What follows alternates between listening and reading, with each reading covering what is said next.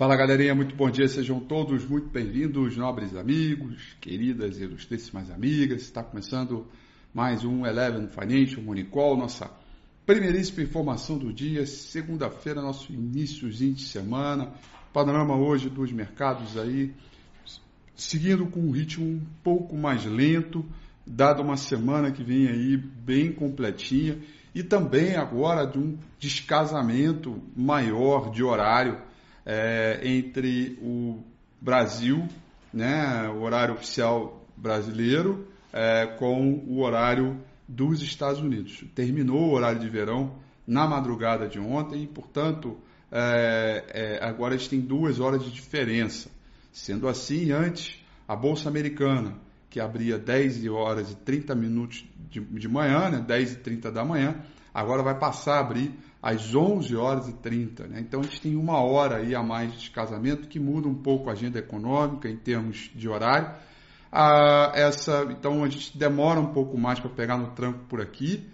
Entretanto, a gente continua fechando junto com Nova York às 18 horas, o que eu vejo isso como uma boa notícia, mesmo que a gente por aqui feche, é, é, venha fechar um pouco mais tarde é, gosto da notícia é, de fechar junto com Nova York. Geralmente, boa parte do fluxo é definido na última hora de pregão é, lá fora e, portanto, eu gosto dessa ideia.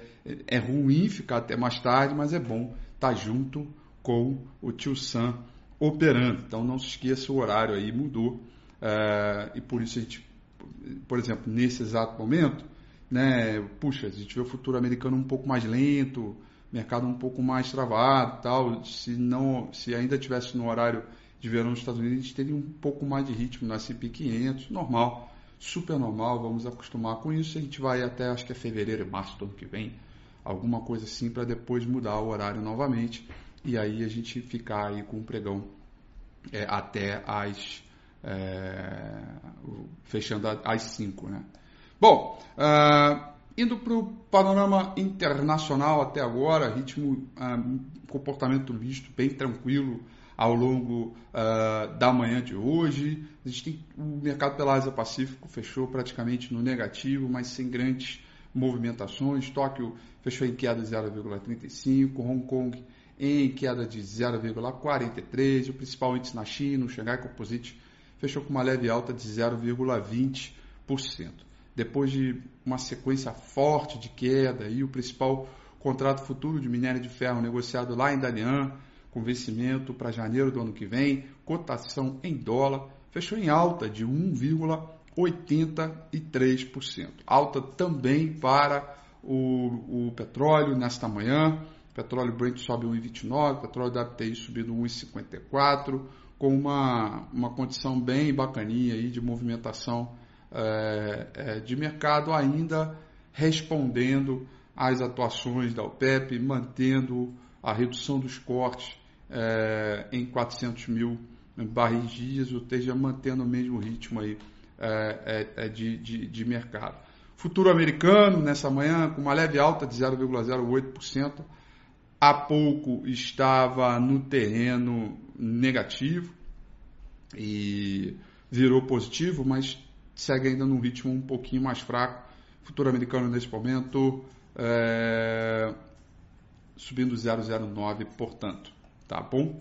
Moedas emergentes, pares do real, vão tendo desempenho misto nessa manhã.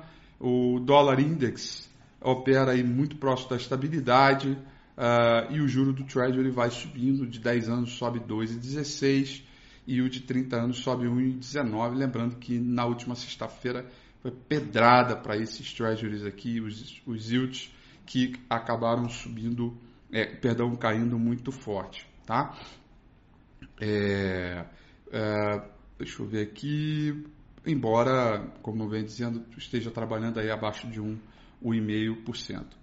Ah, deixa eu ver aqui, deixa eu ver aqui. Há outro ponto também que vale comentar são os dados de balança comercial da China, que saíram neste domingo, ou seja, ontem. É, mostrou as exportações vindo aí acima do esperado e as importações abaixo do esperado.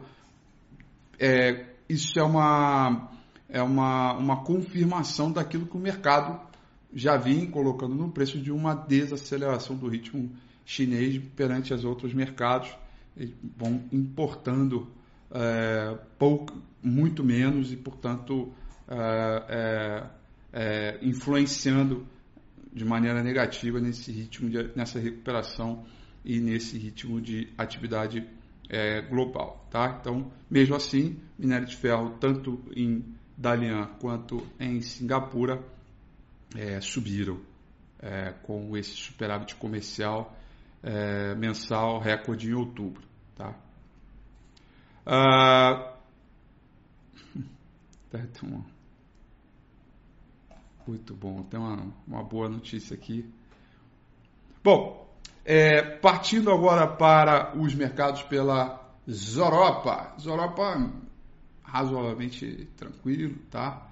É, Londres sobe 0,01, Paris sobe 0,21, Franco na Alemanha cai 0,11. mercadinho bem tranquilo, é, sem grandes novidades acabou de abrir também, um pouco mais, que agora a gente tem um horário aí um pouquinho mais cedo. A gente vai ficar aí é, esperando os dados aí, principalmente de inflação, tá? Que a gente é, deve acompanhar ao longo dessa semana. Vão ter dados de inflação oficial que vão sair na quarta-feira. Acho que é quarta-feira. Quarta-feira é dia 10, não é isso? É, é isso aí. É, é, pega para capar aí, legal. Vai ser um bom dado para a gente poder observar. E isso, inflação é, aqui e também nos Estados Unidos. Tá? É, bom, vou ver aqui. Sobre a agenda de hoje, galera, uma agenda razoável, tranquilo, segunda-feira ainda ritmo lento, devagar, por isso os preços estão mais, mais é, é, é, calminhos e tal.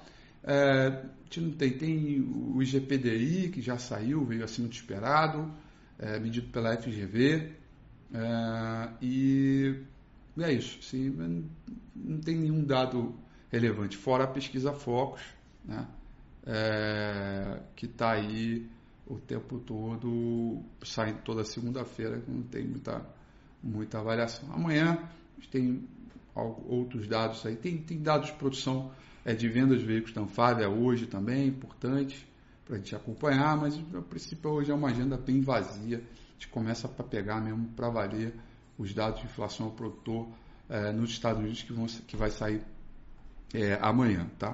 Amanhã bem tranquila, é, com um ritmo de mercado internacional é, definitivamente é, é, mais fraco e por aqui no mercado brasileiro é, toda a atenção é, referente à PEC dos precatórios. Deixa, deixa eu primeiro mostrar aqui o gráfico do índice Bovespa para vocês. A gente continua ainda é, com uma série de testes, na verdade cinco testes nessa região dada por esse suporte aqui, dado por esse martelo é, banda de Bollinger querendo buscar o estreitamento, saldo de volume melhorando levemente. É, a gente ainda vai devendo ao menos uma ultrapassagem da zona de resistência que vai desde os 106.700 até os 107.900, onde a gente vai tentar o zigue-zague e, e, alguma recuperação em repique, tentar 110, 112 é, mil pontos.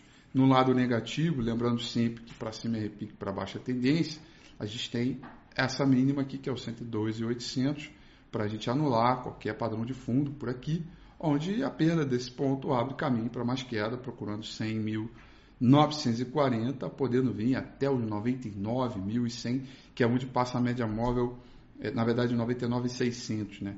Que é onde passa a média móvel uh, exponencial de 200 períodos no gráfico semanal. Isso é possível que aconteça. Está aqui ainda né, com um ritmo um pouco é, fraco, ainda com uma ampla tendência de baixa, o que vai demandando a gente é, um pouco mais de cautela, um ajuste de posição adequado a tudo isso que, que a gente vem é, acompanhando. Não é hora de heroísmo, não é hora de bancar o herói, de bravataria, é hora sempre de se manter um pouco cauteloso, ajustar sempre as posições baseado no que tem de, de, de, de volatilidade aí.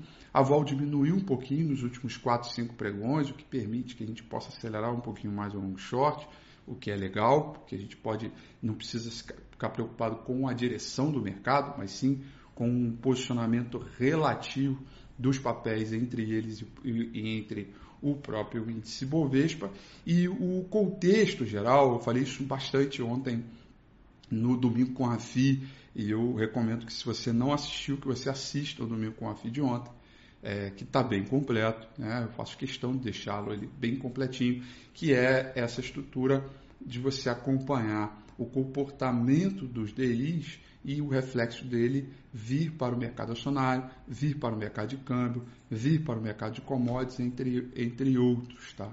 É, de títulos e por aí vai. Né?